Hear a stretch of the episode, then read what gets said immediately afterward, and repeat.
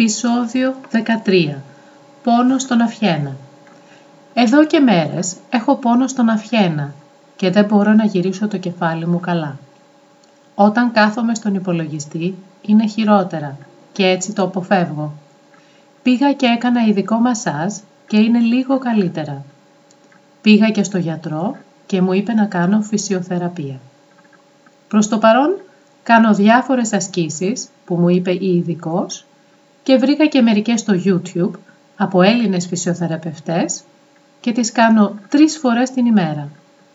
Επίσης, χθες άρχισα να πηγαίνω να μάθω να παίζω τένις γιατί δυναμώνει την πλάτη και ίσως βοηθήσει στο πρόβλημα που έχω.